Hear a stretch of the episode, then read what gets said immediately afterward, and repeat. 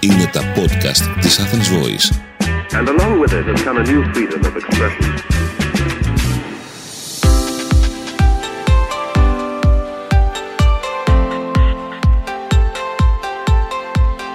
Καλώς ήρθατε στο podcast Health Bites, ένα podcast το οποίο πραγματεύεται θέματα υγείας, διατροφής και ευζήν.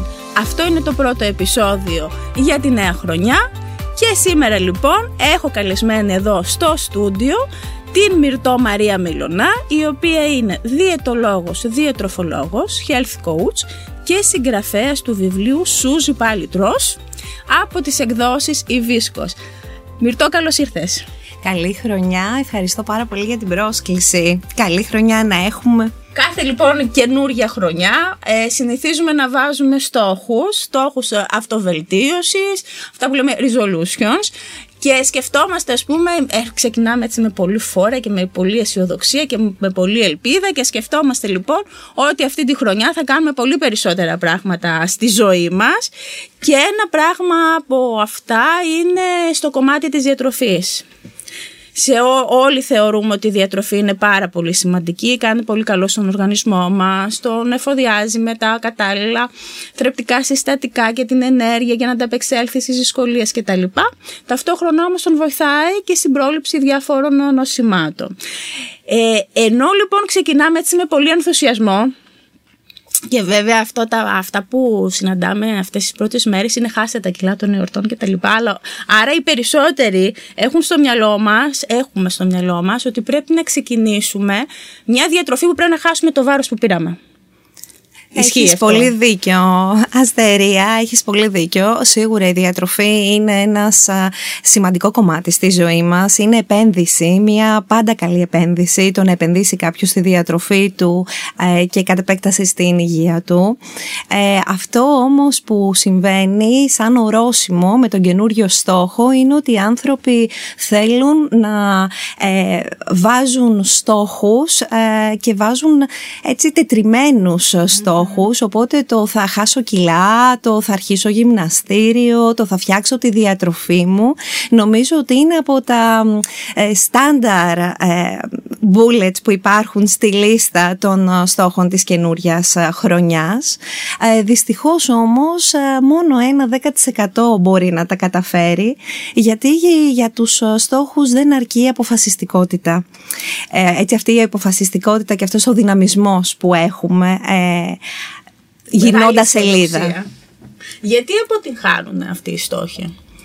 Γιατί συνήθως βασίζονται μόνο στην αποφασιστικότητα, όπου σαν ποιότητα συναισθήματος η αποφασιστικότητα μοιάζει με το θυμό, δηλαδή ξεφουσκώνει. Η αποφασιστικότητα δεν μας πηγαίνει μακριά, και όταν μιλάμε για τον τρόπο ζωής μας, για αλλαγές στη διατροφή μας, χρειάζεται να βρούμε αλλού τα κίνητρά μας. Η αποφασιστικότητα είναι καταπληκτική να μας βάλει να ξεκινήσουμε να κάνουμε κάποιες αλλαγές, αλλά για να αλλάξουμε οι άνθρωποι πραγματικά χρειάζεται να βρούμε αλλού τα κίνητρά μας. Με τι θα πρέπει να συνοδεύεται η αποφασιστικότητα? Το λέω γιατί πολλοί από αυτούς που θα μας ακούν αυτή τη στιγμή μπορεί να έχουν πάρει και αυτοί τις ίδιες αποφάσεις. Πώς μπορούμε να τους βοηθήσουμε ούτως ώστε να παντρέψουν την αποφασιστικότητα με κάτι άλλο που θα μας πεις εσύ, για να έχει τουλάχιστον μεγαλύτερη διάρκεια αυτή η προσπάθεια? Η αλήθεια είναι ότι δεν υπάρχει κάτι συγκεκριμένο, να το πω σαν λέξη. Ο κάθε άνθρωπος θα πρέπει μέσα του να αναρωτηθεί και να βρει τι τον κινητοποιεί να κάνει πράγματα, τι τον κινητοποιεί και τον οθεί στο να κάνει, στο να μην κάνει πράγματα. Το κίνητρο των ανθρώπων, το γιατί είναι σημαντικό. Όμως ένας άλλος λόγος που αυτοί οι στόχοι συνήθως αποτυγχάνουν για την πλειοψηφία είναι ότι είναι γενικοί. Και γενική και δύσκολη, οπότε ένας κανόνας βάζοντας στόχους που βοηθάει είναι να τους πάσουμε σε μικρότερα κομμάτια, να σχεδιάσουμε λίγο την διαδρομή, να τους κάνουμε συγκεκριμένους και να είναι και μετρήσιμοι στον χρόνο. Δηλαδή, θέλω, ας πούμε, για τον Ιανουάριο να αυξήσω, λέω ένα τυχαίο παράδειγμα, την ποσότητα των φρούτων και λαχανικών που καταναλώνω, κάτι τέτοιο. Ναι, αυτό είναι πολύ βοηθητικό. Ή ο στόχος είναι το νούμερο της σιγαριάς? Ναι. Σίγουρα ο στόχος του να χάσω βάρος είναι ένας πάρα πολύ γενικός στόχος, οπότε θα πρέπει να πούμε πώς θα το καταφέρω. Το πώς θα το καταφέρω μπορούμε να φτιάξουμε μία λίστα με τις δράσεις. Ποιες δράσεις θα με βοηθήσουν στο να ρυθμίσω το βάρος μου.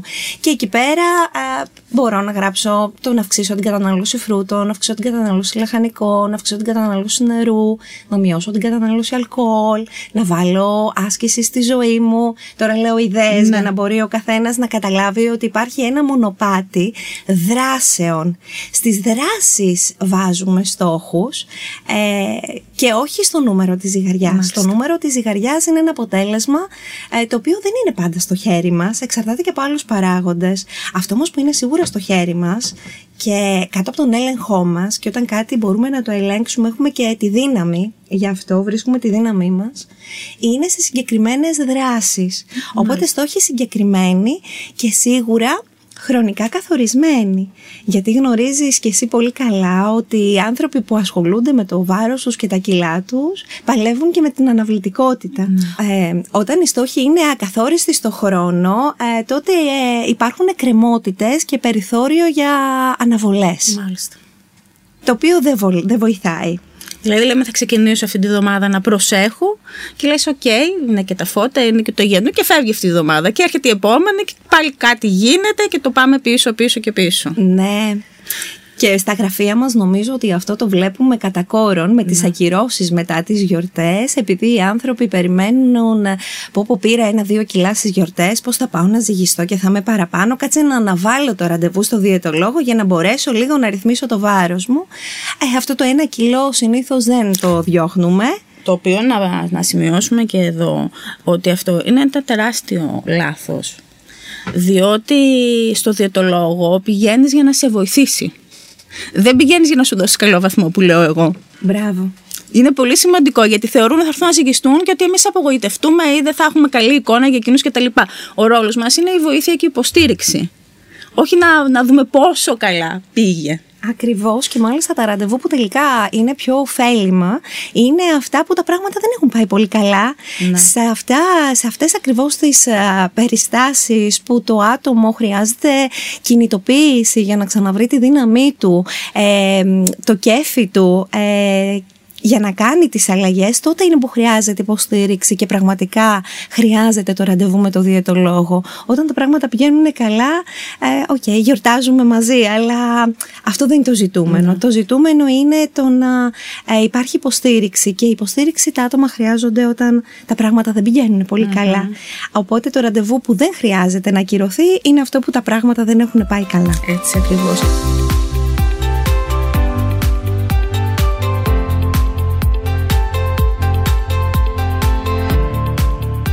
Άρα, το νούμερο 1 είναι η αποφασιστικότητα. Είναι πολύ σημαντικό. Είναι ωραία να ξεκινάς τα πράγματα με μία ορμή. Το δεύτερο είναι να δούμε ποιος είναι ο στόχος μας, τι ακριβώς θέλουμε, τι ακριβώς πραγματικά θέλουμε εμείς και όχι αυτό που μας επιβάλλει, η κοινωνία ή η εικόνα των social media κτλ. Σίγουρα. Είναι πολύ σημαντικό. Και το πιο σημαντικό από όλα, από ό,τι κατάλαβα, είναι να χαράξουμε μία στρατηγική. Πώς θα επιτευχθεί αυτός ο στόχος, δηλαδή μέσω ποιων τρόπων. Με πιο συγκεκριμένες δράσεις, να κάνουμε λίγο πιο συγκεκριμένο έναν γενικό στόχο του να χάσω βάρος. Αυτό δεν ξέρω τι να κάνω, συγκεκριμένα τι πρέπει να κάνω. Και είπες πριν ότι είναι πολύ σημαντικό να κάνουμε μία λίστα. Γιατί είναι σημαντική η λίστα, η καταγραφή? Γιατί καταγραφή των στόχων εμείς. Γιατί έχουμε το μονοπάτι. Όταν θέλουμε κάπου να φτάσουμε, όπως ένας ναυτικός χαράζει μία πορεία για να φτάσει σε έναν τελικό προορισμό, έτσι και οι άνθρωποι όταν έχουν έναν στόχο είναι πολύ σημαντικό να φτιάξουν ένα χάρτη. Ένα χάρτη με δράσεις, ένα χάρτη με κάποια βήματα, να σπάσουν δηλαδή το στόχο τους σε μικρότερα κομμάτια, οπότε να έχουν ένα σημείο ελέγχου κάποια στιγμή στην πορεία, ας πούμε το Πάσχα, να δουν ή στο μήνα, να κάνουν έναν έλεγχο για να δουν που βρίσκονται, να μπορούν να ρυθμίσουν πράγματα, να αξιολογήσουν την κατάσταση και να έχουν έτσι μικρά βήματα, τα οποία όταν φτάνουν σε κάποιους μικρότερους στόχους, υποστόχους, να επιβραβεύουν τον εαυτό τους. Έτσι το θέμα του αδυνατίσματος μοιάζει σαν μαραθώνιος. Δεν είναι έτσι αγώνας ταχύτητας, δεν είναι ένα σπριντ να προλάβω να χάσω τα κιλά μου. Και να το καταφέρω, συνήθως τα κιλά επανέρχονται. Αυτό. Ναι, γιατί εδώ είναι αυτό που είπες πολύ σημαντικό πριν, ότι ο στόχος μας στην ουσία δεν είναι το να χάσω κιλά. Ο στόχος μου είναι να αλλάξω τον τρόπο με τον οποίο βλέπω το φαγητό και να αλλάξω τη διατροφική μου συμπεριφορά, και άρα αν καταφέρω αυτό θα φτάσω και στην απώλεια βάρους. Ακριβώς. Διαφορετικά, συνήθως τι κάνουμε, υιοθετούμε έτσι ανορθόδοξες δίαιτες και προγράμματα τα οποία υπόσχονται πολύ γρήγορη απώλεια βάρους, φτάνουμε στο στόχο μας, αλλά στην ουσία επειδή η γενεσιουργός αιτία δεν έχει αλλάξει, καταλήγουμε πάλι στο ίδιο. Ακριβώς, χρειάζεται να χτίσουμε συνήθειες. Γιατί τελικά αυτό που είμαστε είναι αποτέλεσμα αυτών που κάνουμε κάθε μέρα, των δράσεων που κάνουμε κάθε μέρα, των επιλογών μας δηλαδή, ή και των παραλήψεών μας. Και ένα πολύ βοηθητικό κομμάτι είναι ότι η διατροφή δεν είναι ο μόνος πυλώνας της σωστής υγείας, γιατί ένα ρυθμισμένο βάρος είναι το να είμαι καλά, να νιώθω καλά μέσα στο σώμα μου, να είμαι υγιής, δυνατός. Κομμάτι που δένουν τη διατροφή είναι η άσκηση, η φυσική δραστηριότητα, είναι η κατανάλωση νερού, είναι η επαφή με τη φύση, είναι ο καλός ύπνος. Οπότε στο σχέδιο δράσης που θα φτιάξει ο καθένας και στο πλάνο χρειάζεται να βάλει και αυτά τα κομμάτια που πολλές φορές λειτουργούν σαν εμπόδιο. Τι εννοώ, κάποιος έχει την όρεξη να φάει σωστά. Αν όμως δεν έχει κοιμηθεί καλά το βράδυ, δεν μπορεί να ρυθμίσει την όρεξή του. Όσο και να θέλει να φάει σωστά, οι ορμόνες της όρεξης τον οθούν να θέλει πιο αλμυρές επιλογές, πιο λιπαρές επιλογές. Οπότε δεν είναι θέμα διατροφής και θέλησης, είναι θέμα ύπνου. Ναι. Άρα στην ουσία πρέπει να δούμε όλους αυτούς τους παράγοντες, ξαναλέω, είναι η διατροφή, είναι η αύξηση φυσικής δραστηριότητας, είναι καλός ύπνος και είναι και η επαφή με τη φύση. Η επαφή με τη φύση, η ψυχαγωγία θα το λέγαμε αλλιώς. Για πες μας λίγα περισσότερα πράγματα γι' αυτό. Είναι οι πυλώνες της καλής ζωής, η ψυχαγωγία, όχι με την έννοια της διασκέδασης και την έννοια της εκτόνωσης, με την έννοια, έτσι όπως το λέει η λέξη, ψυχή και άγο, πράγματα που ταΐζουν την ψυχή μας, γιατί το γνωρίζουμε πολύ καλά ότι οι άνθρωποι που παλεύουν με τα κιλά τους πολλές φορές τρώνε θέλοντας να ταΐσουν την ψυχή τους και όχι το σώμα τους. Οπότε το να βρούμε δραστηριότητες οι οποίες ταΐζουν την ψυχή μας, μας βοηθάει να νιώθουμε από μέσα μας καλά. Η ψυχαγωγία λοιπόν, η οποία μπορεί να βοηθήσει, η τέχνη, η επαφή με τη φύση, βοηθάει όλους τους ανθρώπους. Είναι και αυτός πυλώνας της καλής ζωής. Η σύνδεση με άλλους ανθρώπους, γιατί οι άνθρωποι είμαστε αγελαία όντα. Η σύνδεση λοιπόν με τους άλλους ανθρώπους. Και οι παράγοντες όπως είναι η διατροφή, η φυσική δραστηριότητα, ο ύπνος, η επαρκής κατανάλωση νερού είναι σίγουρα τομείς που αξίζει να επενδύσουμε την καινούργια χρονιά, ανεξάρτητα με τα πόσο κιλά ζυγίζουμε ή ανεξάρτητα με το αν στα resolutions έχει μπει σαν στόχος το να χάσω βάρος. Γιατί υπάρχουν και άλλα resolutions, υπάρχουν και άλλοι στόχοι. Μπορεί να είναι για κάποιον να έχει προβλήματα με την αρτηριακή του πίεση και να θέλει να κάνει αλλαγές στη ζωή του για να μπορέσει να ρυθμίσει αυτό, ή να έχει προβλήματα υπερχολυστερολεμίας. Υπάρχουν πάρα πολλοί λόγοι. Δηλαδή, δεν πρέπει να εστιάζουμε αποκλειστικά μόνο στο βάρος.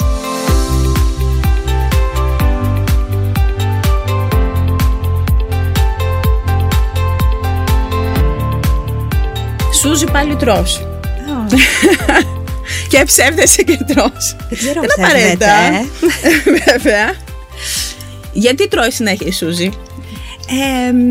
Η Σούζη τρώει συνέχεια γιατί έτσι έχει συνηθίσει.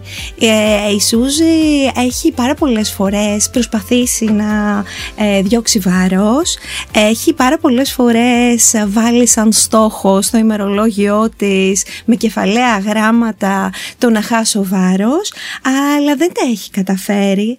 Και εδώ αξίζει να σημειώσουμε ότι όσες φορές ματαιωνόμαστε, που συνήθως ματαιωνόμαστε στο κομμάτι της απώλειας βάρους για πολλούς λόγους, ένας από αυτούς είναι γιατί δεν έχουμε ξεκινήσει για τους σωστούς λόγους. Mm-hmm. Δεν έχουμε ξεκινήσει για τους σωστούς λόγους. Όσες φορές όμως ματαιωνόμαστε, αυτό λειτουργεί επιβαρυτικά. Επιβαρύνει και την αυτοπεποίθησή μας, ότι την επόμενη φορά θα τα καταφέρω. Mm. Οπότε χρειάζεται να μαζέψουμε τα κομμάτια μας για να ξαναπροσπαθήσουμε. Και στην αυτοπεποίθησή μας, σαν κακό ιστορικό θα το πω. Οπότε η Σούζη έχει προσπαθήσει πάρα πολλές φορές και είναι από τους ανθρώπους που θα μπορούσαν να γράψει δίαιτα καλύτερα και από διαιτολόγο, τόσες που έχει μαζέψει και έχει μελετήσει στο σιρτάρι της. Θα σωθεί η Σούζη? Γιατί είπαμε ότι αυτό, ότι πολλές φορές ματαιωνόμαστε και γενικά υπάρχει ένας φαύλος κύκλος σε αυτό το κομμάτι, και στο τέλος υπάρχουν πολλοί άνθρωποι οι οποίοι καταλήγουν στη σκέψη ότι δεν θα τα καταφέρω ποτέ,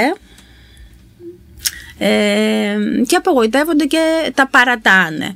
Μπορούμε να βοηθήσουμε, μπορούμε σήμερα, έτσι που είναι και οι πρώτες μέρες του χρόνου, να δώσουμε έτσι ένα μήνυμα αισιοδοξίας. Τώρα μιλάμε για ανθρώπους οι οποίοι ταλαιπωρούνται πάρα πολλά χρόνια με το βάρος τους και την εικόνα σώματός τους.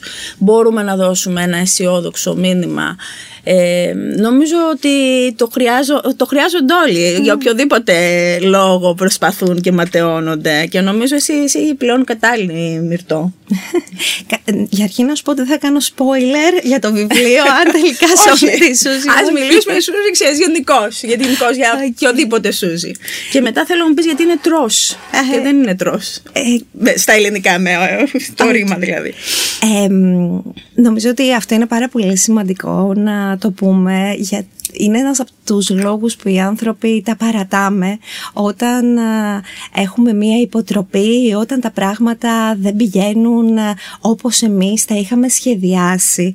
Έτσι λοιπόν, στο κομμάτι του αδυνατίσματος, και όχι μόνο στο αδυνάτισμα, όταν θέλουμε να αλλάξουμε ουσιαστικά πράγματα στον τρόπο ζωής μας, πράγματα δηλαδή τα οποία κάνουμε καθημερινά, το μονοπάτι έχει πολλά πισωγυρίσματα, και αυτό χρειάζεται να το γνωρίζουμε από την αρχή. Ναι. Έτσι ώστε τις υποτροπές και αυτά τα ολισθήματα να τα χρησιμοποιούμε σαν εμπειρίες, να τα χρησιμοποιούμε σαν μαθήματα, να μαθαίνουμε από αυτά, και αντί να λειτουργούν σαν αφορμές στο να τα παρατήσουμε, να λειτουργούν σαν ενδυναμώσεις, να μας δυναμώνουν και να τα ξεπερνάμε. Χρειάζεται όμως, επειδή οι άνθρωποι είμαστε σκληροί με τις υποτροπές και σκληροί με τον εαυτό μας, να το γνωρίζουμε αυτό εξ αρχής. Τα πράγματα δεν θα πηγαίνουν πάντα καλά, και στα δύσκολα είναι που χρειαζόμαστε υποστήριξη. Όταν συναντάμε κάποια εμπόδια, χρειάζεται να είμαστε λίγο πιο συμπονετικοί με τον εαυτό μας, λίγο πιο έτσι, γιατί είναι ουσιαστικά η δύναμή μας. Ναι. Είναι τα μαθήματά μας, και εκεί κρύβεται η δύναμη στο αν τελικά θα τα καταφέρουμε ή όχι. Οι υποτροπές είναι δώρο. Αυτές οι μικροκαθυστερήσεις που έχουμε στο δρόμο μας και οι ματαιώσεις είναι δώρο, αρκεί να μην γίνουν αφορμές για να το παρατήσουμε. Οπότε χρειάζεται να θυμόμαστε γιατί είναι σημαντικό για εμένα, γιατί θέλω πραγματικά να φτιάξω τη ζωή μου, γιατί είναι σημαντικό, τι το κάνει τόσο σημαντικό. Πολύ ωραία. Και το τρως? Είναι το όνομά της. Είναι το όνομά της. Είναι Γερμανίδα, τι είναι? Είναι πάλι Τρος. Είναι το όνομά της. Είναι η κυρία Τρος. Μάλιστα. Είναι όπως μια παλιά πολιτικός. Με το πάλι. Α, μάλιστα. Πολύ ωραίο. Αυτό το είχα καταλάβει. Είδες. Τέλειο. Τέλειο. Νομίζω άρα... θα γνωρίσεις καλύτερα τον καινούριο χρόνο. Να. Αστερία. Τέλεια. Λοιπόν, και μία τελευταία ερώτηση που έχω να κάνω είναι γιατί αντιστεκόμαστε στην αλλαγή. Ανοσία στην αλλαγή. Σε κανέναν δεν αρέσει να αλλάζει. Το περίεργο είναι ότι όχι θεωρητικά, η αλλαγή αυτή που έχουμε στο μυαλό μας είναι και το καλύτερο. Ναι. Γιατί φοβόμαστε μια αλλαγή που θα μας δείξει ένα καλύτερο, ένα πιο φωτεινό αύριο. Ναι. Φιλοσοφική μοιάζει η ερώτηση. Αν το εστιάσουμε, γιατί ένας άνθρωπος, για παράδειγμα, δεν θέλει να αλλάξει τις τροφικές του συνήθειες για να πετύχει αυτό που θέλει. Συνήθως θέλει να αλλάξει. Δυσκολεύεται στην πράξη. Και στην πράξη είναι σαν ένα αυτοκίνητο όπου πατάω τον γκάζι γιατί θέλω πάρα πολύ να φύγω. Αλλά ταυτόχρονα υπάρχει ένα κομμάτι μέσα μας που πατάει το φρένο. Γιατί οι άνθρωποι αντιστεκόμαστε στις αλλαγές. Λέγεται ανοσία στην αλλαγή. Mm-hmm. Οπότε όταν σε ένα αμάξι πατάω τον γκάζι και το φρένο, ταυτόχρονα το αυτοκίνητο σπινιάρει. Mm-hmm. Δεν πάει πουθενά. Και έτσι, σαν αναλογία, θυμίζει λίγο τους ανθρώπους που προσπαθούν να αλλάξουν τις διατροφικές τους συνήθειες. Αισθανόμαστε πιο ασφαλείς αυτό. Είναι κάτι το οποίο το γνωρίζουμε. Μπορεί να μην περνάμε καλά, αλλά εντάξει, δεν περνάω καλά, αλλά το γνωρίζω. Ακριβώς. Ξέρω πώς να επιβιώνω. Ακριβώς. Είναι αυτό το ότι βολευόμαστε, το ότι νιώθουμε ασφάλεια και ότι υπάρχει ένα κομμάτι μέσα μας. Σίγουρα το βάρος ή ένα συγκεκριμένο μοτίβο διατροφής κάτι μας καλύπτει, μας βολεύει και γι' αυτό το ακολουθούμε. Το να το αλλάξουμε μπορεί να έχει πολλά θετικά ωφέλη, αλλά στην πράξη είναι δύσκολο. Αυτό όμως για το οποίο είμαι σίγουρη είναι ότι οι άνθρωποι που το έχουν καταφέρει, ακριβώς επειδή η διατροφή καθρεφτίζει σε όλα τα κομμάτια της ύπαρξής μας, στο πώς φαίνομαι, στο πώς νιώθω, στα επίπεδα ενέργειας, στην υγεία, στη διάθεση, σίγουρα αυτό που θα πω είναι ότι αξίζει τον κόπο. Τέλεια. Οπότε θα μείνουμε σε αυτό, αξίζει τον κόπο, μη φοβάσαι την αλλαγή, θέστε τους στόχους σας, καταγράψτε τους και χαράξτε στρατηγική. Τέλεια. Μυρτώ, σε ευχαριστώ πάρα πολύ που ήσουν στο πρώτο podcast της νέας χρονιάς εδώ. Και εγώ ευχαριστώ. Μαζί μας λοιπόν ήταν η Μυρτώ Μαρία Μυλωνά, διαιτολόγος, διατροφολόγος, health coach. Αυτό λοιπόν ήταν το πρώτο podcast της νέας χρονιάς. Σας εύχομαι μια χρονιά με υγεία, τύχη, χαρά και διατροφική ισορροπία. Είμαι η Αστερία Σταματάκη, να είστε καλά και να προσέχετε τον εαυτό σας. Γεια σας. Ήταν ένα podcast από την Athens Voice. Μπορείτε να ακούσετε τα podcast της Athens Voice στο athensvoice.gr και στο Spotify, στο Apple Podcast και το Google Play Music.